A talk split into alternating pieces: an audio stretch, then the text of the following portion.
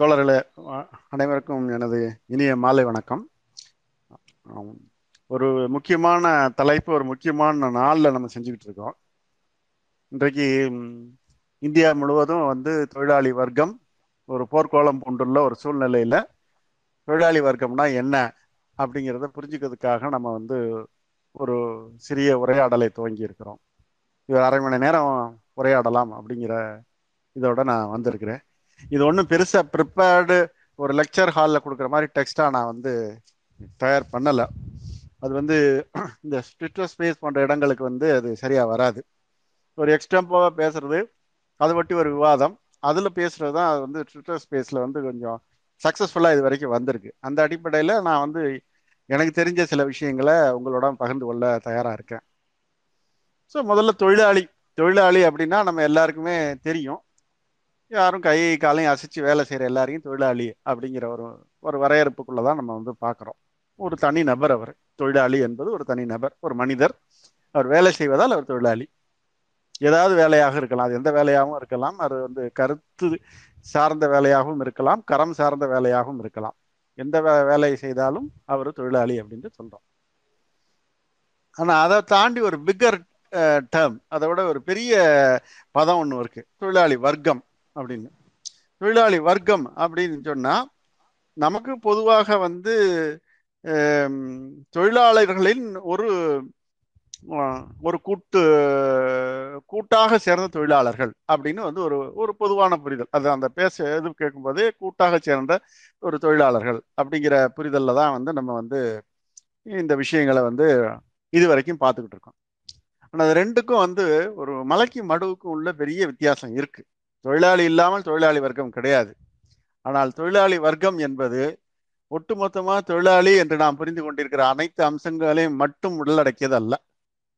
இந்த தெளிவோட நம்ம வந்து தொழிலாளிக்கும் தொழிலாளி வர்க்கத்துக்கு என்ன வித்தியாசங்கிறத வந்து நம்ம வந்து பார்க்க வேண்டியது இருக்கு. இதுல முக்கியமான விஷயம் என்ன அப்படின்னு சொன்னா, நம்ம திருப்பி வந்து மார்ஸுக்கு தான் போக வேண்டியிருக்கு. மார்ஸ் அஹ், அஹ், ஒரு விஷயங்களை ஒரு ஒரு குழப்பமான பல விஷயங்கள் வரும் பொழுது அதை பகுப்பாய்வதற்கு ஒரு முறை வைச்சிருக்கிறார். அது இயக்கவியல் ஆய்வு முறை அப்படின்னு சொல்லிட்டு. இந்த தொழிலாளி தொழிலாளி வர்க்கம் அப்படின்னு வரும்போது இயக்கவியல் ஆய்வு முறைக்குள்ள நம்ம போனோம்னா, குறிப்பாக இயக்கவியல் வந்து பல்வேறு விதிகள் அதுக்குள்ள இருக்கு.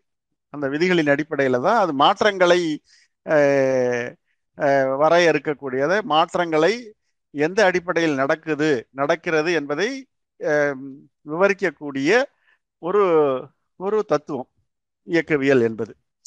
ஸோ அப்போ அதில் வந்து நீங்கள் எந்த அடிப்படையில் மாற்றங்கள் நிகழ்கின்றன அப்படின்னா அதுக்குள்ள சில விதிமுறைகள் இருக்கு. அந்த விதிமுறைகள் அடிப்படையில் அதை எல்லாத்தையுமே வ வரையறுக்கணும். நம்ம மாற்றங்கள் எல்லாத்தையும் பார்த்தா அந்த மூன்று விதிமுறைகளுக்குள்ள வந்து அதை அஹ், அழகா பொருத்தி பார்க்க முடியும்.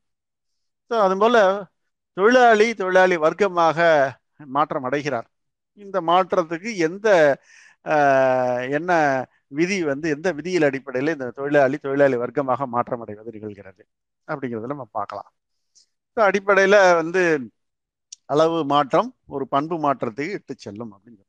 தொழிலாளி என்பவர் தொழிலாளி வர்க்கம் அப்படின்னு பார்க்கும் பொழுது அது ஒரு வந்து ஒரு பண்பு மாற்றம் நிகழ்ந்துடும். கூட்டாக சேர்ந்த பல தொழிலாளிகள் சேரும்போது தொழிலாளி என்ற அந்த ஒரு குறிப்பிட்ட நபருடைய பண்பு வந்து மாறி போய் ஒரு புதிய பண்பு வந்து அதில் வந்து சேர்ந்துடும். தொழிலாளி வர்க்கம் அப்படிங்கிறதுல வந்து வந்து சேர்ந்துடும். ஸோ இது வந்து இயக்கவியல் அடிப்படையில் அது என்ன பண்பு, அது எப்படி வருது அப்படிங்கிறத பார்க்கறது தான். இப்போ அஹ் அறிவியலிலே வந்து இந்த மாதிரியான மாற்றங்கள், அளவு மாற்றம் பண்பு மாற்றத்திற்கு இட்டு செல்லும் அப்படிங்கிறத வந்து அஹ் அறிவியலிலே ஆய்வு செய்வதற்கு ஒரு தனித்துறையே உருவாயிருக்கு. உம் நீங்கள் போய் அஹ் கூகுளில் வந்து எமர்ஜென்ஸ் அப்படின்னு போய் பாருங்க. எமர்ஜென்ஸ் சம்பந்தமான ஆய்வுகள் உலகம் முழுதும் பல்வேறு நாடுகளிலே பல்வேறு துறைகளிலே ஒவ்வொரு துறையிலும் இந்த எமர்ஜென்ஸை பற்றி ஆய்வுகள் நடந்து வருது. அது வந்து ஆறு- அது வந்து வேதியியலாக இருந்தாலும் சரி, இயல்பியலாக இருந்தாலும் சரி, எ- எந்த எந்த துறையிலையுமே அது வந்து ஒரு மா அந்த அந்த எமர்ஜென்ஸை பற்றிய ஒரு ஆய்வுகள் வந்து அஹ், நடக்குது. அப்போ நடக்கும் பொழுது இந்த அளவு மாற்றத்தை எந்த இடத்துல வந்து அது பண்பு பண்பு மாறுவது நமக்கு கண்ணுக்கு தென்படுது. ஒரு தொழிலாளி அது தொழிலாளி வர்க்கமாக இருக்கும்போது அதுக்கு ஒரு பண்பு, இது ரெண்டுக்கும் வெவ்வேறு பண்புகள் இருக்கு. ஆனால் இந்த பண்புகள் வந்து எப்ப வந்து வெளிப்படையா தெரிய ஆரம்பிக்குது, அந்த பாயிண்ட்டை வந்து சரியா பிடிக்கணுங்கிற ஆய்வுகள் வந்து ஒவ்வொரு துறையிலையும் நடக்குது. இப்போ சமூக அறிவியல் துறையில வந்து சமூக விஞ்ஞானத்துல வந்து இந்த மாதிரி டெலஸ்கோப்பையும் கண்ணாடியையும் இதையும் வச்சுக்கிட்டு ஆய்வு செய்யறதுக்கு வழி கிடையாது. அது அங்கே அறிவியல்ல ரொம்ப ஈஸியாக பிடிச்சிடுறாங்க, ஸ்லோ மோஷன்ல போட்டு பார்த்துடுறாங்க. இந்த இடத்துல அந்த பண்பு மாற்றம் நமக்கு தென்பட ஆரம்பிக்குது, மெல்ல மெல்ல பில்டப் ஆகி வருது. இப்போ இதுல இதுல வந்து அது கொஞ்சம் நம்ம வந்து நம்ம பகுப்பாய்வின் அடிப்படையில தான் இதை வந்து நம்ம அடையாளம் காண முடியும். ஸோ இந்த அடிப்படையில வந்து ரெண்டும் ரெண்டு வித்தியாசமான அம்சங்கள்ங்கிற அடிப்படையில நம்ம புரிஞ்சு நம்ம வந்து இது சம்பந்தமா மேலும் நம்ம தொடரலாம். இப்போ குறிப்பாக வந்து வர்க்கங்கள் வர்க்கங்கள் தொழிலாளி மட்டும் கிடையாது, விவசாயி விவசாய வர்க்கம், அதே மாதிரி விவசாயி ஒவ்வொரு அடிமை அடிமை வர்க்கமாக இருக்கு. வர்க்கங்கள் அப்படிங்கிறத வந்து இன்றைக்கு வந்து நம்ம சமூகத்துல இருக்கு அப்படின்னு சொல்லி சொல்லும் பொழுது நம்மை பார்த்து வந்து நீங்க வந்து ரொம்ப அப்டிராக்டாகவும் அதாவது கோட்பாட்டு ரீதியாகவும் இதாகவும் பேசுறீங்க, அது உதாரணத்தோட அது இயங்குதுங்கிறத எங்களால சொல்ல முடியுமா அப்படி ஒரு விஷயம் அப்படிங்கிற கேள்வி வந்து நம்மை பார்த்து கேட்பார்கள். தொழிலாளி வர்க்கம் அப்படின்னா அதுதான் தொழிலாளி தொழிலாளி அதை கூட்டு சேர்ந்தா பத்து ஒரு தொழிலாளிக்கு மேல பத்து தொழிலாளி நூறு தொழிலாளி ஆயிரம் தொழிலாளி அவ்வளவுதான். இதுல என்ன வர்க்கம்னு ஒன்று புதுசா கொண்டு வரீங்க, நீங்க எல்லாத்தையும் கூட்டு சேர்ந்து ஒரு அரசியல் அணிதிரட்டலுக்காக நீங்க இந்த வேலையை செய்யறீங்க அப்படிங்கிறது தான் வந்து இது சம்பந்தமாக பொதுவாக கருத்து கூறுறவங்க இருக்காங்க. பொதுவெளியில வந்து பேசும் பொழுது தொழிலாளி வர்க்கம் அப்படி நீங்க ஒரு ஒரு தெருமுனை கூட்டத்துல பேசி கொண்டிருக்கும் பொழுது நம்ம பேசுறத பாக்குறோம். ஒரு ஒரு தொழிலாளி வர்க்கம் கடுமையாக சுரண்டப்படுகிறது, இந்த வர்க்கமானது திரண்டெழுந்து இந்த சுரண்டலை முறியடிக்கும்னு ஒருத்தர் வீராவேசமா மேடையில முழங்கிட்டு இருந்தாருன்னா அந்த பக்கம் போறவர் என்ன பார்ப்பாரு, வேலை இல்லை இப்படிதான் பேசிட்டு இருப்பாங்க, சுரண்டப்படுதுன்னா நீ ஏன் அதை சுரண்டது கூடுற, அது தொழிலாளி வர்க்கம் இவரா இவரா எல்லாத்தையும் சேர்த்துக்கிறாரு அப்படின்னு சொல்லி அப்படி ஒன்று கிடையவே கிடையாது அப்படிங்கிறத பேசுற மாதிரி பேசுவாங்க. அப்ப வந்து இதை வந்து நம்ம சரியான அளவுல புரிஞ்சுக்கிட்டா தான் இந்த வர்க்கம்ங்கிறது ஒண்ணு செயல்படுகிறது, அதற்கான அதற்கே உரித்தான பண்புகள் இருக்கு, அந்த பண்புகளின் அடிப்படையில அதற்கான சில விதிமுறைகள்ல அது இயங்குது அப்படிங்கிறத வந்து நம்ம வந்து தெளிவுபடுத்த முடியும். இந்த மாதிரி பேசுறவங்க கிட்ட குறிப்பாக அரசியல் அணிதிரட்டல் பணியை தொடர்ச்சியாக செய்து கொண்டிருக்கக்கூடிய இடதுசாரி தோழர்களுக்கு இந்த விஷயங்கள் இந்த விஷயத்துல ஒரு பெரிய தெளிவு வந்து இருப்பது மிக அவசியமாக நான் வந்து கருதுறேன். இப்போ வர்க்கம் தொழிலாளி வர்க்கம் அப்படி வர்க்கத்துக்கும் ஒரு தனிநபருக்கும் என்ன வித்தியாசம் இருக்கு அப்படின்னு பார்க்கும்போது இந்த வர்க்கங்களை பற்றி நாம பேசும் பொழுது எப்போ வந்து வர்க்கம்னு பேச ஆரம்பிக்கிறோம்? கூட்டாக இருந்தா கூட்டா இருக்கிறவங்களை பூரா வந்து ஒரு வர்க்கம்னு சொல்லிட முடியுமா? ஒரு முப்ப ஒரு ஒரு தெருவில் வந்து நானூறு பேர் வசிக்கிறோம், நான் இருக்கக்கூடிய ஷாவேலஸ் காலனி ஷாவேலஸ் காலனி வர்க்கம் அப்படின்னு சொல்ல முடியுமா? சொல்ல முடியாது, கண்டிப்பா சொல்ல முடியாது, யாரும் ஒத்துக்க மாட்டாங்க. அல்லது அடையாறு குடியிருக்கக்கூடிய இந்திரா நகர் காலனி வாசிகள் சொல்லுவாங்க, திருவள்ளுவர் நகர் காலனி வாசிகள்ங்கிறாங்க, திருவள்ளுவர் நகர் வர்க்கம் அப்படின்னு சொல்வதில்லை. வர்க்கம்ங்கிறது எங்கேருந்து வருது? அந்த சொல் எங்கேருந்து வருது? மனிதர்களுக்கு வர்க்கம் என்ற அடையாளம் எங்கிருந்து வருகிறது? இது ஒரு அடிப்படையான கேள்வி. இதுவே வந்து நான் தெருவில் இருந்தா தெருவாசிங்கிறோம், நகர் இருந்தா நகர்வாசின்னு சொல்றோம், அப்பவும் கூட்டுதான். அது வந்து பாத்தீங்கன்னா நிச்சயமா அளவு மாறினா பண்பு மாறுங்கிற விதி வந்து எல்லாத்துக்குமே பொருந்தும். ஒரு தனிநபராக ஓஎம்ஆர்ல நடந்து போய்கிட்டு இருக்கும்போது நீங்க வந்து ஒரு கல் எடுத்து ஒரு கண்ணாடி மாளிகை அங்கே எத்தனையோ கண்ணாடி மாளிகை இருக்கு எடிங்க அப்படின்னு சொன்னா கண்டிப்பாக யாரும் எரிய மாட்டாங்க. அதுவே ஒரு பத்தாயிரம் பேர் ஐம்பதாயிரம் பேர் ஊர்வலத்துக்குள்ள அவர் போனார்னு வச்சுக்கோங்க, அவருக்கு அந்த தைரியம் வந்துடுது, கல்லால அதை வீசுறதுக்கு தைரியம் வந்துடுது. இதை வந்து சமூக அறிவியல்ல வரையறுத்திருக்காங்க, மாஸ் சைக்காலஜி அப்படின்னு சொல்லி வரையறுத்திருக்கிறாங்க. காவல்துறை போன்றவர்கள் வந்து மாசுனால பயப்படுறதுக்கு காரணம் இதுதான், அதனுடைய பிஹேவியர் இண்டிவிஜுவல் பிஹேவியரை விட தனிநபர்களுடைய இதை விட அது வித்தியாசமாக இருக்கும் அப்படின்னு சொல்லி ஒரு இது இருக்கு. இது இது வந்து மனிதர்கள் கூட்டாக கூட்டாக சேர்ந்த மனிதர்கள் மனிதன் கூட்டாக சேர்ந்த மனிதர்கள் அப்படிங்கிற விஷயத்துக்கு வந்து இது பொருந்தும். இப்போ வர்க்கம்ங்கிறது வந்து அப்போ அவர்கள் எல்லாமே கூட்டாக போறவர்கள் எல்லாத்தையும் ஒரு வர்க்கம் அப்படின்னு சொல்லி நம்ம ஒரு கிளாசிஃபை பண்ண முடியுமா? அப்படி ஒரு கிளாசிஃபிகேஷன் ஏன் முடியாது அப்படிங்கிறதான் நம்ம வந்து இப்போ பார்க்க வேண்டியிருக்கு. எந்த அடிப்படையில் வர்க்கங்கள்ங்கிறத தீர்மானிக்கிறோம்? வர்க்கங்கள்ங்கிறது எங்கேயிருந்து வருது? திருப்பி மறுபடியும் நாம் என்ன போக வேண்டியிருக்கோம், மார்க்சினுடைய அடிப்படை விஷயங்க இதுலேருந்து பா பார்த்தோம்னா உழைப்பவர்கள் உழைப்பு செலுத்துவது செலுத்தி இயற்கையிலேயே கிடைக்கக்கூடிய இயற்கையில் இருந்திருக்கக்கூடிய சில பொருட்களை அதை மனிதன் ஒரு உழைப்பு செலுத்தி வேறு ஒரு பொருளாக பார்த்து மாற்றி தன்னுடைய பயன்பாட்டுக்கு கொண்டு வருகிறான். ஸோ ஒரு பயனுள்ள பொருளை உருவாக்குகிறான். இது ஒரு பயன் மதிப்பை படைக்கிறான். இன்னும் சொல் குறிப்பாக சொன்ன போனால் ஒரு பயன் மதிப்பை படைக்கிறான். இந்த பயன் மதிப்பை படைக்கும் மனிதனுடைய செயலை நாம் என்ன சொல்கிறோம்? உழைப்பு அப்படின்னு சொல்கிறோம். உழைப்பு அப்படிங்கிற அடிப்படை சொல்கிறோம். உழைப்பின் மூலமாகத்தான் இயற்கையாக இருக்கக்கூடிய ஒரு பொருள் இன்னொரு பொருளாக மாறுகிறது. அந்த பொருள் எதற்காக மாற்றப்படுகிறது? அந்த மனிதனுக்கு பயன்பட வேண்டும் என்ற அடிப்படை என்பதற்காக மாற்றப்படுகிறது. அப்படிங்கும் பொழுது ஒரு மனிதன் வாழ்வதென்றால் வாழ்வதற்கு அது காலம் மாற மாற வந்து அவன் பயன்படுத்தக்கூடிய பொருட்கள் மாறும், அல்லது அவன் பயன்பாட்டுக்கு தேவையான பொருட்கள் மாறும். அது அடுத்த வேலை. ஆனால் மனிதர்கள் வந்து ஒரு ஆதி காலத்தில் வேட்டையாடுவதையும் உணவு சேகரிக்கும் சேகரித்து மற்ற உயிரினங்கள் போல வாழ்ந்து கொண்டிருந்த காலத்தில் அவர்களுக்கு இந்த பிரச்சனை இருந்தது கிடையாது. ஒரு பொருளை இன்னொரு பொருளாக மாற்றுவது கிடையாது. எந்த ஒரு உயிரினமும் அந்த வேலையை செய்யறதில்லை. ஒரு பொருளை இன்னொரு பொருளாக மாற்றி அந்த மாற்றப்பட்ட பொருளின் அடிப்படையில அதன் வாழ்வை அமைத்துக் கொள்வதுங்கிறது எந்த உயிரினத்துக்கும் கிடையாது. ஆனால் மனிதனுக்கு மட்டும்தான் அந்த குறி அந்த பிரத்யேகமான குணாம்சம் வந்து சேர்ந்திருக்கு.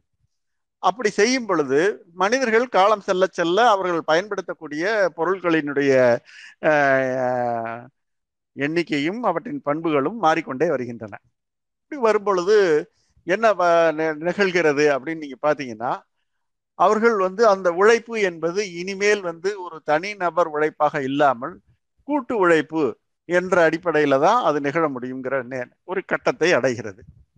ஒரு நபரால் வந்து ஒரு கல்லை பாறாங்கல்ல என்ன பெரட்டி கொண்டு போறான், எவ்வளோ பெரிய ஒரு ஐம்பது கிலோ ஒரு நூறு கிலோ கல்லை வேணா பெரட்டி கொண்டு போகலாம். டன் கணக்கான கல்லை வந்து ஒரு பெரட்டணும்னா கண்டிப்பாக கூட்டு உழைப்பு இல்லாமல் அது சாத்தியம் கிடையாது. இப்போ இந்த கூட்டு உழைப்பு அப்படின்னு வரும் பொழுது அதில் வரக்கூடிய பலன்கள் வந்து பலன்களை அந்த கூட்டாக உழைப்பவர்கள் பகிர்ந்து கொள்வது அப்படிங்கிற அடிப்படையில் தான் அந்த கூட்டு உழைப்புங்கிறது வந்து வருகிறது. இப்போ கூட்டு உழைப்பின் அடிப்படையில் உழைப்பு கூட்டு உழைப்பாக மாறும் பொழுது அந்த உழைப்புக்கு சொந்தக்காரனான தனி மனிதன் உழைப்பாளி என்ற மனிதன், கூட்டு உழைப்பாக வரும்போது உழைக்கும் வர்க்கம் என்ற வர்க்கமாக உருவெடுக்கிறான். இங்கேதான் வர்க்கம்ங்கிறது தோன்றுது. இந்த வர்க்கம்ங்கிறது வந்து எதுலேருந்து தோன்றுதுன்னா உழைப்பின் அடிப்படையில். அதனால தான் நான் வந்து திரு திருவள்ளுவர் நகர் வர்க்கம் அப்படின்னு நான் சொல்றது இல்லை. ஏன்னா அங்கே இருக்கிறவங்க எல்லாரும் ஒரு உழைப்பவர்களாகவும் இருக்கலாம், உட்கார்ந்து சாப்பிட்றவராகவும் இருக்கலாம், சுரண்டல்காரராகவும் இருக்கலாம். ஆனால் உழைக்கும் வர்க்கம் என்று நாம் சொல்லிவிட்டோம்னா அதில் உள்ள அனைவரும் வந்து உழைத்து வாழக்கூடியவர்கள், அதுவும் கூட்டு உழைப்பில் ஈடுபட்டு இருக்கக்கூடியவர்களாக இருப்பவர்கள் தான் உழைக்கும் வர்க்கம் அப்படின்னு நம்ம வந்து சொல்றோம். அந்த உழைக்கும் வர்க்கம் பல்வேறு பரிணாம வளர்ச்சி அடைஞ்சு வருது. அது ஆரம்ப காலத்துல ஒரு அடிமை முறையில இருந்ததுனால அது அடிமை வர்க்கம், அது விவசாய தொழிலுக்கு வந்தபோது பண்ணை அடிமையாக மாறுகிறது, விவசாய வர்க்கம், இப்படி வர்க்கங்களாக அது மாறி வருவதுங்கிறது வந்து கூட்டு உழைப்பின் அடிப்படையில தான். கூட்டு உழைப்பு இல்லாமல் அது ஏன் கூட்டு உழைப்பு அவசியமானது அப்படின்னு பார்த்தீங்கன்னா, ஆரம்பகால மனிதர்கள் வந்து தன் தனக்கு தேவையானதை தானே மட் செய்து கொண்டு தான் வந்து தானே வந்து உற்பத்தி செய்து அல்லது தானே இந்த இயற்கை பொருளை மாற்றி செய்து கொண்டு இருந்தான். ஆனால் வந்து அது காலம் செல்ல செல்ல அவனுடைய உற்பத்தி திறன் அதிகரிக்க அதிகரிக்க அவன் செய்யக்கூடிய அந்த ஒவ்வொரு குறிப்பான வேலையிலும் அவனுக்கு தேர்ச்சி திறன் பெருகுகிறது. அந்த தேர்ச்சி திறன் பெருகுவதன் விளைவாக அந்த பொருளை அவனுடைய தேவைக்கு அதிகமாக உற்பத்தி செய்ய முடிகிறது. இது ஒரு சாதகமான அம்சம். இன்னொரு பாதகமான அம்சம் என்னன்னா, அவன் தே அவன் உற்பத்தி செய்கிற பொருள் அவன் தேவைக்கு அதிகமாக வருகிறது என்ற பொழுது அவனுக்கு தேவைப்பட பொருள் படக்கூடிய பொருட்களின் எண்ணிக்கை அதிகரிக்குது. அப்படின்னா அதே போல வெவ்வேறு பொருட்களை வெவ்வேறு மனிதர்கள் உற்பத்தி செய்யக்கூடிய நிலைமை வரணும். அப்பதான் இவர் உற்பத்தி செய்த பொருளை மற்றவர்களுக்கு கொடுத்துட்டு மற்றவர்கள் பொருளை இவர் எடுக்க முடியும். அப்போ எடி அடிப்படையில வந்து இது வந்து கண்ணுக்கு தெரியாமல் ஒருவர் ஒருவர் தனித்தனியாக உழைத்தாலும் ஒரு இணைப்பு வந்து ஏற்பட்டுருது. அவருடைய உழைப்பின் பலன் இவருக்கும், இவருடைய உழைப்பின் பலன் அவருக்கும், அப்படிங்கிற ஒரு நிலைமை வந்து ஆரம்பத்துல உருவாகுது. இது வந்து ஒரு கூட்டு உழைப்பை நாம் எப்படி சொல்லலாம், ஒரு வேலை பிரிவினையாக இருக்கு. சமூக சமூக வேலை பிரிவினையாக நம்ம பார்க்கலாம். ஆக இது வந்து ஒரு சமூகமாக மாறி மனிதர்கள் தனி மனிதர்கள் சமூகமாக மாறி அந்த சமூகம் வந்து ஒரு ஒரு உழைப்பு பிரி உழை சமூக உழைப்பில் ஈடுபட்ட ஈடுபடக்கூடிய நிலைமைக்கு வரும் பொழுது அது சமூக உழைப்பாக மாறுகிறது. அந்த சமூக உழைப்பில் ஈடுபடுகிறவர்களை எல்லாம் நாம வர்க்கங்களாக பிறக்கிறோம் பிரிக்கிறோம். அப்படிதான் வர்க்கம் அப்படிங்கிறது உழைப்பின் அடிப்படையில் பிரிக்கப்படுவதுதான் வர்க்கமே வழியே, அவர் இருப்பிடத்தின் அடிப்படையிலோ அவர் நாட்டை சேர்ந்த எந்த தேசத்தை சேர்ந்தவர் அடிப்படையிலோ அவர் எந்த நிறத்தை சார்ந்தவர் என்ற அடிப்படையிலோ எந்த கொள்கையை பின்பற்றுவர் என்ற அடிப்படையிலோ வர்க்கங்கள் என்பது வரையறுக்கப்பட முடியாது. வர்க்கம் என்பது உழைப்பின் அடிப்படையில தான் வரையறுக்கப்பட முடியும். வேற எந்த அடிப்படையிலும் அது பொதுவானது வந்து உழைப்பாளிகள் உழை உழைப்பின் அடிப்படையில தான் பண்ண முடியும். அப்போ வந்து உழைக்கிற தனிநபர் உழைப்புக்கும் கூட்டு உழைப்புக்கும் என்ன வித்தியாசம்? இப்போதான் வந்து ஒரு தொழிலாளிங்கிறது ஒரு தனியாக உழைக்கிறவர், கூட்டு உழைப்புக்கும் என்ன வித்தியாசம் அப்போதான் வந்து நம்ம பார்க்குறோம். இப்போ தனிநபர் உழைப்புக்கும் கூட்டு உழைப்புக்கும் வித்தியாசம் வந்து பல பல விஷயங்கள் வந்து நம்ம வந்து அந்த மூலதன நூல்லையே நம்ம பார்க்கலாம். கூட்டு உழைப்புல வந்து எத்தனை சாதகமான அம்சம் இருக்கு அப்படிங்கிறத நம்ம பார்ப்போம். ஏற்கனவே வந்து இந்த அளவு மாற்றம் பண்பு மாற்றமே சொல்லும் பொழுது ஒரு அடிப்படையான ஒரு விதி அறிவியல்ல சொல்லுவாங்க, ஒன்னையும் ஒன்னையும் கூட்டினா ரெண்டு. இது கணிதம் நமக்கு சொல்லிக் கொடுக்கறது. ஆனால் அளவு மாற்றம் பண்பு மாற்ற காலத்துல வந்து ஒன்னும் ஒன்னும் ரெண்டை விட அதிகமாக இருக்கும். ஆங்கிலத்துல சினர்ஜி அப்படிங்கிற ஒரு வார்த்தையை சொல்லுவார்கள். இப்போ இது கூட்டு உழைப்புல வந்து தனிநபர் உழைப்பை விட கூடுதலான பலன் கூட்டு உழைப்புல வந்து கிடைக்குது. இது வந்து ஒரு முக்கியமான அம்சமாக வந்து நமக்கு நிற்கிது. இப்போ இந்த வர்க்க வர்க்க வர்க்கமாக அப்படின்னு நம்ம வர்க்கம்னு இது பண்ணும் பொழுது அப்போ என்ன வருது அப்படின்னு சொன்னால், மனிதர்கள் கூட்டாக இருக்கணும், கூட்டு உழைப்பில் ஈடுபடுவது தான் நம்ம வர்க்கமாக நம்ம வந்து பார்க்கிறோம். இப்போ தனிநபருக்கும் ஒரு தொழிலாளி என்றாருக்கும் தொழிலாளி வர்க்கத்துக்கும் வித்தியாசம் அடிப்படையில் இருக்கு. அப்படிங்கும்போது நம்ம வந்து இதை எப்படி நாம் அணுகுவது, இதை எப்படி புரிஞ்சுக்கிறது, இது எந்த அடிப்படையில் இதனுடைய இயங்கு விதி என்ன அப்படின்னு பார்த்தீங்கன்னு வச்சுங்களேன். நீங்கள் ஆரம்பத்தில் நம்ம பார்த்தோம், அதாவது வந்து ஹண்டர் கேதரர் வேலை வேலை வேட்டையாடி பொருள் சேக இருப்பவராக இருந்த காலத்திலே கூட அவங்க கூட்டு உழைப்பில் கொஞ்சம் கொஞ்சமாக வந்த பிறகு என்ன மாற்றம் நிகழ்கிறது என்று பா நம்ம வந்து பார்க்கிறோம். இப்போ பார்க்கும் பொழுது அது வந்து ஒரு அவர்களுடைய உற்பத்தி திறன் வளர்ச்சியும் கூட்டு உழைப்பும் இணைந்து அவர்கள் பயன்பாட்டு தேவைக்கு அதிகமான பொருளை கிடை கொண்டு கொண்டு வந்து சேர்க்குது. எந்த கூட்டம் உழைக்குதோ அந்த கூட்டத்தினுடைய பயன்பாட்டு தேவையை விட அதிகமாக கிடைக்குது. அப்போ என்ன என்ன நடக்குது அப்படின்னா, அந்த கூட்டத்தில் ஒரு பகுதி வந்து உழைக்காமலேயே அந்த மொத்தம் பலனையும் வந்து அந்த பலனை அனுபவிக்கிறதுக்கான ஒரு அடிப்படை வந்து உருவாயிருது. ஒரு ஆயிரம் பேர் கொண்ட ஒரு சமூகத்துல வந்து ஒரு அறுநூறு பேர் எழுநூறு பேர் உழைத்தால் அந்த ஆயிரம் பேருக்கு தேவையான பொருட்களை உற்பத்தி செய்ய முடியும் என்றால், ஒரு நானூறு பேரோ ஒரு முந்நூறு பேரோ அந்த உழைப்பிலே பங்கெடுக்காமலேயே உயிர் வாழ முடியும் என்ற நிலைக்கு இந்த மனிதர்களுடைய உற்பத்தி திறன் வளர்கிறது. இந்த வளர்ச்சியினுடைய போக்கு வளர்ச்சியா இந்த வளர்ச்சி வளரும் பொழுது இந்த வளர்ச்சி கட்டம் வந்து எதை கொண்டு வந்து விடுது அப்படின்னா, அவர்களுக்குள்ள இயல்பாகவே அப்படி இருக்கும் பொழுது ஒரு குடி ஒரு குறிப்பிட்ட பிரிவினர் அந்த உழைப்பிலிருந்து விடுபட விடுபட துவங்கிடுறாங்க. இப்போ விடுபட துவங்கும்போது எஞ்சியவர்கள் வந்து உழைந்தே தீர வேண்டும் வரும் பொழுது அவர்கள்தான் அவர்களைத்தான் நம்ம வந்து அந்த வர்க்கமாக வரையறுக்கிறோம். அதே போல அந்த பக்கம் வந்து உழைக்காம இருப்பவங்களும் அவர்களும் வர்க்கமாக இருக்கிறார்கள். ஏன்னா அவர்களும் சில நடவடிக்கைகளில் ஈடுபட்டால்தான் இவர்களோட வந்து இவர்களுடைய உழைப்பின் பலனை அறி அறிவிக்க முடியும். அதுவும் ஒரு வர்க்கமாக தான் நம்ம வந்து பார்க்க வேண்டியிருக்கு. அவங்க வந்து இந்த வர்க்கங்கள் இரண்டு வர்க்கங்களாக ஒரு கட்டத்தில் பிளவுபடுது. உழைப்பவர்கள் உழைப் உழை உழைப்பை செலுத்து உழை உழைத்து பொருள்களை உருவாக்குபவர்கள், உழைக்காமல் அந்த உழைத்த பொரு பொருளை உருவாக்குபவர்களின் பலனை அனுபவிக்கப்பவர்கள் என்ற இரண்டு கூட்டம் வந்து வந்துடுது. இந்த இரண்டு கூட்டத்தில் நீங்கள் இயல்பாகவே என்ன நமக்கு பார்த்துடலாம், இந்த முதலாவது கூட்டம் வந்து எண்ணிக்கையில் பெருமளவில் இதாக இருக்கும், ரெண்டாவது கூட்டம் எண்ணிக்கையில் சின்னதாக தான் இருக்க முடியும். ஏன் குறைந்த எண்ணிக்கையில் உழைப்பவர்களுடைய பலனை வந்து அதிக எண்ணிக்கையில் உள்ளவங்க அனுபவிக்க முடியுமா? முடியாது. ஏன்னா அவ்வளவு பொருட்கள் உற்பத்தி செய்யணும் இல்லையா? ஒரு பத்து பேர் உழைச்சி ஒரு பத்தாயிரம் பேருக்கு வந்து ஃபீட் பண்ணுறது, அதாவது அவர்கள் அவருடைய வாழ்வாதாரத்துக்கு வா வாழ்க்கைக்கு தேவையானதை கொடுக்க முடியுமா? அப்படின்னா அது ஒரு நம்பர் வருது இல்லை, பத்து வேண்டாம் நூறு வச்சுப்போம், இரநூறு வச்சுப்போம், முந்நூறு வச்சுப்போம், பத்தாயிரம் பேர் கூட்டத்தில். இப்போது ஒரு குறிப்பிட்ட காலத்தில் ஒரு குறிப்பிட்ட சமூகத்தினுடைய உற்பத்தி திறனை பொறுத்து அந்த இடத்துல வந்து ஒரு குறிப்பிட்ட எண்ணிக்கையானவர்கள் கட்டாயம் உழைத்தே ஆக வேண்டும் அப்படிங்கிற ஒரு நிலையை வந்து சமூகம் வந்து எட்டுது. இந்த அந்த இடத்துலதான் அப்போ வந்து உழைக்கும் வர்க்கம் அப்படிங்கிறது வந்து என்னங்கிறத நம்மளால தெளிவாக வரையறுத்து அந்த இடத்துல புரிஞ்சுக்க முடியுது. இப்போ இந்த இரண்டு வர்க்கங்களும் அடிப்படையிலேயே ஒரு முரண்பாட்டுடைய வர்க்கங்களாகத்தான் வந்து அது தோற்றத்திலேயே வந்து சேர்ந்துருது. ஏன் உழைப்பவர்கள் உழைக்காமல் இருப்பவர்கள் அப்படிங்கிறதுலையே உழைக்காமல் இருப்பவர்களுக்கும் உழைப்பவர்களுக்கும் ஒரு அடிப்படையில ஒரு நலன் வேறுபாடு வந்துடுது. இவர்களுடைய நலன் என்பது தங்களை பாதுகாத்துக் கொள்வதும் அவர்களுடைய நலன் என்பது அவர்களை பாதுகாத்துக் கொள்வதும் வரும். அவர்களை பாதுகாத்துக் கொள்வதுன்னா என்ன?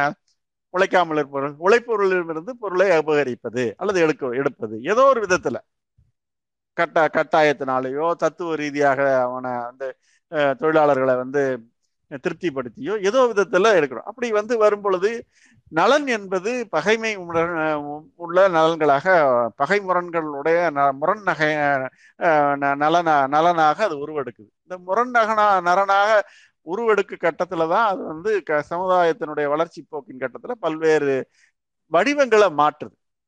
வடிவம் தான் மாறுது. அப்போ அடிமை வர்க்கமாக இருந்த உழைக்கும் மக்கள் வந்து இன்றைக்கு தொழிலாளி வர்க்கமாக மாறுகிறார்கள். அன்றைக்கு ஆண்டையாக இருந்த தொழில அடிமை வர்க்கமாக இருந்தவர்கள் இன்றைக்கு முதலாளி வர்க்கமாக மாறு. அது வந்து அதாவது உழைப்பவர் உழைக்காதவர்கள் தான் இந்த ரெண்டு பேரும் ரெண்டு வர்க்கங்களுக்கு இடையில உள்ள அடிப்படையான வேறுபாடுங்கிறத நம்ம வந்து புரிஞ்சுக்க முடியுது. இந்த இது வந்து நம்ம வந்து ஒரு கட்டமைக்கப்பட்ட ஒரு விஷயமா ஒரு கன்ஸ்ட்ரக்டா நம்ம பண்ணது இது இயல்பாக நடந்ததா ஒரு கன்ஸ்ட்ரக்டா இது என்ன பிரச்சனையில இது இது இது எப்படி வந்து நீங்க இதை வந்து புரிஞ்சிக்க போறீங்க அப்படிங்கிறத வந்து நம்ம வந்து மூலதன நூலில் பார்த்தா இன்னும் தெளிவான பல விளக்கங்கள் வந்து வருது. கூட்டு உழைப்புங்கிற ஒரு அத்தியாயத்தை நீங்க படிக்கும் பொழுது அதுல வந்து ரொம்ப தெளிவாக அந்த வந்து நம்ம பார்க்குறோம். இப்போ முதலாளி வர்க்கத்தையும் தொழிலாளி வர்க்கத்தையும் நாம் எடுத்துக்கொள்ளும் பொழுது மார்க்ஸ் வந்து விளக்குறாரு. அப்போ வந்து ஒரு ஒரு உற்ப எப்படி சுரண்டப்படுகிறான் அப்படிங்கிறது தான் நம்ம முதல்ல கண்டுபிடிக்கிறோம். அதை கண்டுபிடிக்கும் பொழுது தான் ஒரு தொழிலாளி என்பவன் தன்னுடைய உழைப்பு சக்தியை விற்று வாழ்க்கையை நடத்த முடி தடுத்து வைத்தவரை வேறு வழி இல்லாதவன் அப்படிங்கிற ஒரு ஒரு நிலைமைக்கு வந்து சேர்றாங்க. அந்த ஒரு இப்போ தொழிலாளி வந்து தன்னுடைய உழைப்பு சக்தியை விற்பவன். உழைப்பு சக்தி சந்தையில ஒரு சரக்காக மாறிவிடுகிறது. அதே மாதிரி முதலாளி என்பவன் பணமுடையவன். அந்த உழைப்பு சக்தியை விலை கொடுத்து வாங்கி உற்பத்தியில் ஈடுபடுபவன். உற்பத்தி ஒரு உற்பத்தியை வழிநடத்தி செல்பவன். அவன் உற்பத்தியில் ஈடுபடுவது யார்? தொழிலாளி தான். இப்போ உற்பத்தியை வழிநடத்தி செல்பவன் இது ஒரு முதலாளி. இப்போ இரு முதலாளிக்கும் தொழிலாளியும் வந்து எங்க சந்திக்கிறாங்க? முதல்ல சந்தையில சந்திக்கிறாங்க. எந்த எதுக்காக சந்திக்கிறாங்க? அவரவர்களிடம் இருக்கக்கூடிய மதிப்புகளை பரிவர்த்தனை செய்து கொள்வதற்கு. அவர்களுடைய மதிப்பை பரிவர்த்தனை செய்யும் போது என்ன தொழிலாளிகிட்ட இருக்கிற ஒரே மதிப்பு அவனுடைய உழைப்பு சக்தி. முதலாளிகிட்ட இருக்கிற ஒரு மதிப்பு பணம் என்கிறது ஒரு மதிப்பை கையில வச்சிருக்கிறாரு. இதை எக்ஸ்சேஞ்ச் பண்ணும்போது தொழிலாளி அந்த மன பணம்ங்கிற மதிப்பை கையில் பெற்றுக்கொண்டு அந்த மதிப்பை இணை இணையாக அவருடைய வாழ்வு வாழ்வு சாதனங்களை வாங்கி கொண்டு அவர் வந்து உயிர் வாழ்கிறார். இப்படித்தான் வந்து அந்த எக்ஸ்சேஞ்ச் வந்து நடக்குது. இப்படி எக்ஸ்சேஞ்சு அப்படின்னு நடக்கும் பொழுது என்ன நடக்கும்? அது ஒரு சமதையின் அடிப்படையில தான் நடக்கும். ஒண்ணுக்கு ஒண்ணு அப்படிங்கிற அடையலாம். நீ எவ்வளவு மதிப்பை நீ கொடுக்குறியோ அதே மதிப்பை நான் தருகிறேன் அப்படிங்கிறதான். இங்க வந்து என்ன வருது? தொழிலாளி வந்து உழைப்பு சக்தி என்ற மதிப்பை கொடுக்கிறார். முதலாளி அதற்கு இணையாக வாழ்வு சாதனம்ங்கிறத கொடுக்குறாரு. அது வேற பண வடிவத்துல கொடுக்குறாருன்னு வச்சுக்கோங்க. இப்ப இங்க என்ன பிரச்சனை வந்துருது அப்படின்னு சொன்னா, முதலாளி வந்து எந்த ஒரு பொருளையும் எக்ஸ்சேஞ்ச் ஆனதோ அந்த எக்ஸ்சேஞ்ச் தொழிலாளி வந்து கடையில போய் அவருடைய கையில மதிப்பை கொடுத்து அரிசி வாங்கிட்டாருன்னா சமையல் பண்ணி சாப்பிடுவாரு, நுகர நுகர ஆரம்பிப்பார். அதே மாதிரி உழைப்பு சக்தியை நுகர்வது முதலாளி நுகர்கிறார். முதலாளி உழைப்பு சக்தியை நுகரும் பொழுது அது ஒரு ஒரு புதிய ஒரு மந்திரம் சக்தி படைச்சதாக அது இருக்குங்கிறத அறிகிறார். என்ன மந்திர சக்தி இருக்கு? உழைப்பு சக்தி என்பது ஒரு பரிவ பயன் மதிப்பு. அதுதான் ஒரு ஒரு பரிவர்த்தனை மதிப்பாகத்தான் அவர் சந்தையில வாங்கிட்டு வர்றாரு.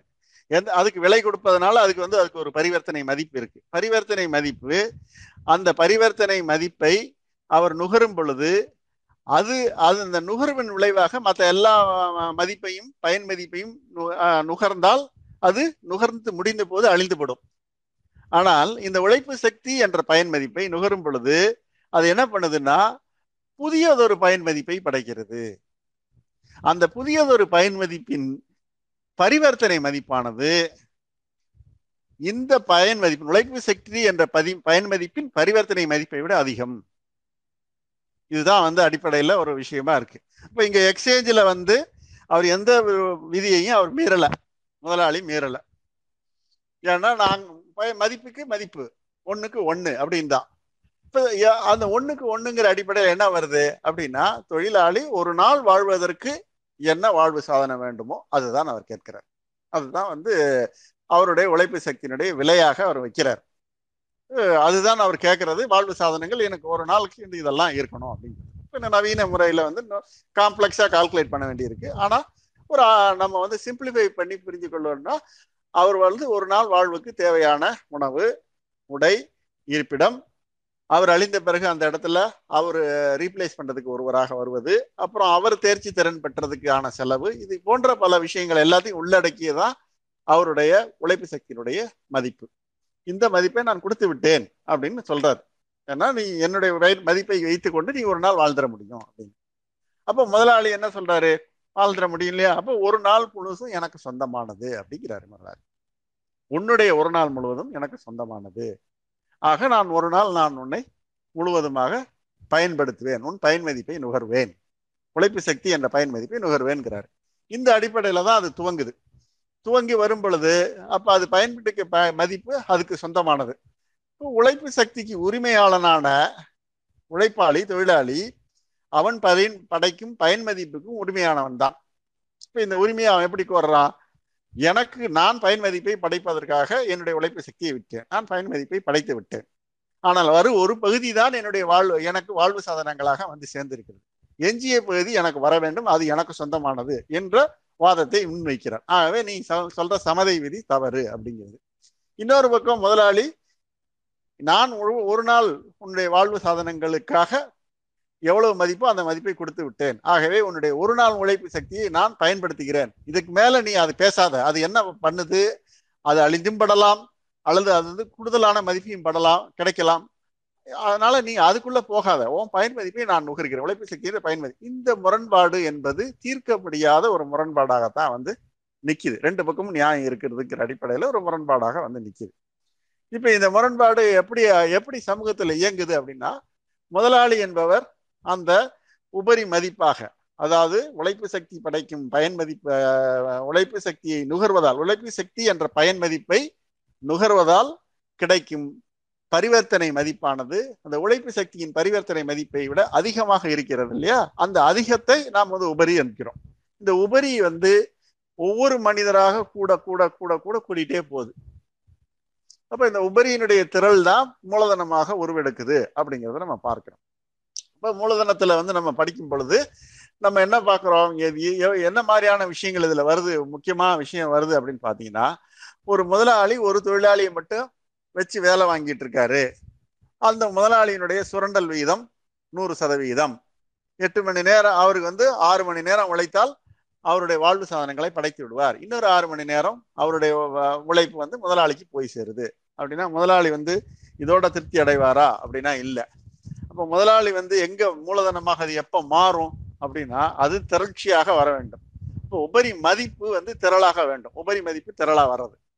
உபரி மதிப்பு திரள் என்பது எப்படி சாத்தியப்படும், ஒரு தொழிலாளி உயர்ந்தா மட்டும் வந்து சாத்தியப்படாது, ஒன்றுக்கு மேற்பட்ட தொழிலாளர்கள் வந்து வேலை செய்யணும், அதுதான் வந்து ஒவ்வொரு தொழிலாளியிடமிருந்து வரக்கூடிய அந்த உபரி மதிப்பினுடைய கூட்டுத்தொகை தான் உபரி மதிப்பு திரளாக வருகிறது, உபரி மதிப்பு திரள் தான் மூலதனமாக மாறுகிறது.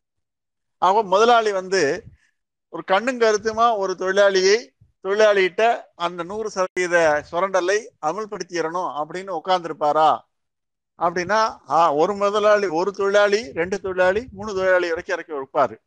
ஆனா அதுவே ஒரு கூட்டமா மாறும் பொழுது அவர் மொத்த கால்குலேஷன் போட்டு எனக்கு மொத்த உபரி மதிப்பு திரள் எதுன்னு வந்துடணும் அப்படின்னு பார்த்து அது ஒட்டு மொத்தமா கண்ட்ரோல் பண்றதுக்கு என்ன ஏற்பாடுங்கிறது தான் அவர் வந்து போவார், அதுக்குள்ளதான் போவார். அப்ப இங்கதான் வந்து என்ன வருது, இப்ப இந்த முரண்பாடுகளுக்கு இடையில உள்ள பிரச்சனை எந்த எந்த வடிவத்துல மேனிஃபெஸ்ட் ஆகுது அப்படின்னு பார்த்தா, தொழிலாளி முதலாளி குழி உழைப்பு மூலதனம் இந்த இரண்டும் ரெண்டு இரு அடிப்படையான அம்சங்களுக்கு உள்ள முரண்பாடு என்பது அது மேனிஃபெஸ்ட் ஆகி எந்த வடிவத்தில் வெளிப்படுதுன்னா வர்க்கங்களின் வடிவத்தில் தான் அது வெளிப்பட முடியும். அதனாலதான் இந்த இடத்துல நான் வர்க்கம் தொழிலாளி வர்க்கம்ங்கிற த இதை வந்து தொழிலாளி வர்க்கத்திற்கும் முதலாளி வர்க்கத்திற்கும் இடையிலான ஒரு முரண்பாடாகத்தான் நம்ம வந்து இதை நம்ம பார்க்க வேண்டியிருக்கு. ஸோ இந்த முரண்பாடு வர்க்கத்துக்கு இடையிலான முரண்பாடுன்னு வரும் பொழுது அதனுடைய சமூக விஷயங்கள் இருக்கு இல்லையா? இந்த வர்க்க முரண்பாட்டில் அடிப்படையில் கட்டப்பட்ட ஒரு சமூகத்தில் எப்படி இருக்கும்? எது ஆதிக்கம் செலுத்துகிறதோ அது மைனாரிட்டியாக இருக்கும். முதலாளி வர்க்கம் மைனாரிட்டி வர்க்கமாக இருக்குது. அது ஆதிக்கம் செலுத்தி இவர்களை வந்து அந்த மெஜாரிட்டியை சுரண்டது அப்படிங்கிறது அவர்களுடைய கருத்தியல் வந்து செல்வாக்குக்குள்ளே இருக்கும். செல்வாக்கில் அந்த சமூகம் முழுசுமே இருக்கும். எப்பயுமே ஆளும் வர்க்க கருத்தியல் தான் செல்வாக்கு பெற்ற கருத்தியலாக இருக்கும்.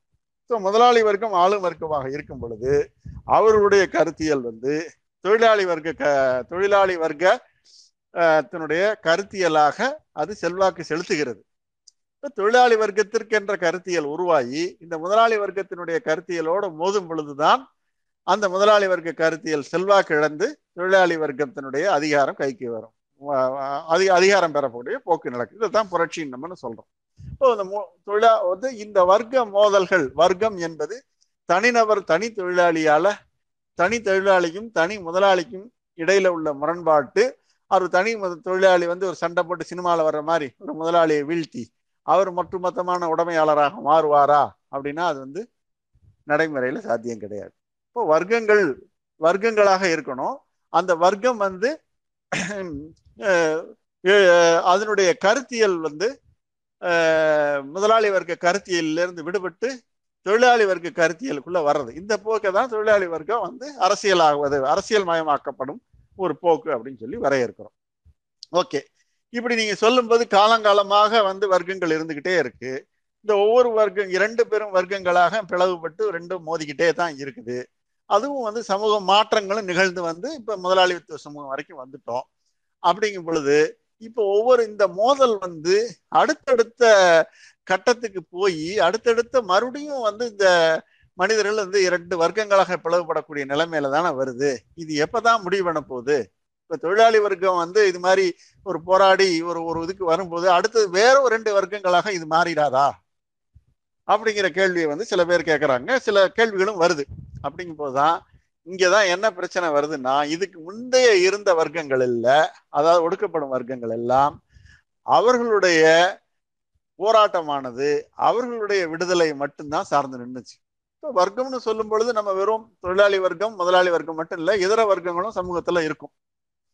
இந்த இதர வர்க்கங்கள்ல முதலாளி வர்க்கத்தினுடைய அதிகாரத்தின் கீழே வந்து அந்த சமூகம் இருக்கும் பொழுது தொழிலாளி வர்க்கத்தை நேரடியாக சுரண்டுவது போல அல்லாமல் மற்ற வர்க்கங்களும் முதலாளி வர்க்கத்தினுடைய சுரண்டலுக்கு உள்ளாகத்தான் செய்யும், பல்வேறு வகை வழியில். இப்போ அந்த வர்க்கங்கள்லாம் முதலாளி வர்க்கத்தை எதிர்த்து போராட திறனற்றதாக இருக்கு. இது மாதிரி இதுக்கு முந்தின சமூகத்திலையும் அதே மாதிரி இருபெரும் வர்க்கங்களாக நிலப்பிரபுத்துவ வர்க்கத்துக்கும் பண்ணையடிமை வர்க்கத்துக்கும் இருந்திருக்கு. இப்போ அவர்கள் நடக்கக்கூடிய போராட்டமும் மற்ற மற்றபடி கைவினைஞர்கள், ஏராளமான சிறு விவசாயிகள், பல சிறு கடை அங்க வர்த்தகர்கள், இப்படி பல பல்வேறு வர்க்கங்கள் வந்து அப்படி இருந்திருக்காங்க. ஆனாலும் இந்த வர்க்கம் இந்த வர்க்க போராட்டத்துல தொடர்ச்சியாக நடக்கக்கூடிய வர்க்க போராட்டத்துல ஒரு கட்டத்தை எழுது எழுது மனித சமூக வளர்ச்சியில ஒரு கட்டம் வந்து அடையுது. அந்த கட்டத்துல என்னன்னா, அன்றைய கட்டத்துல தோன்றக்கூடிய பிரம் ஒரு பெரும்பான்மை வர்க்கமான பாட்டாளி வர்க்கமானது, அதாவது தொழிலாளி வர்க்கமானது அதனுடைய விடுதலைக்காக அது போராடும் பொழுது அதனுடைய சைடு எஃபெக்டா என்ன நடக்குதுன்னா மற்ற வர்க்கங்களுடைய விடுதலையிலையும் அது வழிகோடிடுது. ஸோ அதனாலதான் அதை வந்து இதுவரைக்கும் இருந்த வர்க்கங்களை விட மற்ற பாட்டாளி வர்க்கம் புரட்சிகரமான வர்க்கம் அப்படிங்கிறத சொல்றாங்க. இப்போ அதை பார்க்கும் பொழுது நீங்க பாத்தீங்கன்னா அதை நம்ம நன் கண்கூடாக இன்றைக்கு நம்ம பார்க்கிறோம். இந்தியா முழுவதும் இந்த போராட்டம் இன்றைக்கு நடந்து கொண்டிருக்கிறது. ஒரு ஒரு ஸ்ட்ரைக்கு ஆர்கனைஸ் பண்ணி நடக்குது. தொழிலாளி வர்க்கம் தான் இதை முன்னெடுந்து நடத்துது. எதுக்காகலாம் நடத்துறாங்க? விலைவாசி உயர்வு, வேலையில்லா திண்டாட்டம், இப்படி பல்வேறு கோரிக்கைகளை வந்து அவங்க முன் வச்சு நடத்துறாங்க. இந்த கோரிக்கைகள் எல்லா கோரிக்கைகளும் தொழிலாளிகள் தங்களுடைய நலனுக்காக முன்வைக்கிற கோரிக்கை, அதில் எந்த சந்தேகமும் கிடையாது. இன்னொரு பக்கம் பார்த்தீங்கன்னா இந்த கோரிக்கைகள் எல்லாமே வென்றெடுக்கப்பட்டால் தொழிலாளி வர்க்கம் மட்டும் பலனடையாது, இதர வர்க்கங்களும் பலனடையும். நம்ம கண்கூடா தெரியுது இல்லை? இப்போ அதுலேருந்து தான் இதை வந்து இந்த தொழிலாளி வர்க்கம் வந்து புரட்சிகரமான வர்க்கம் அப்படிங்கிற ஒரு வரையறுப்புக்குள்ள அதை கொண்டு வரும். இந்த அடிப்படையில் இந்த வர்க்கங்களையும் வர்க்க வேறுபாடுகளையும் வர்க்க போராட்டத்தையும் நம்ம புரிந்து கொள்ளலாம்னு சொல்லிட்டு நான் நிறுத்திக்கிறேன்.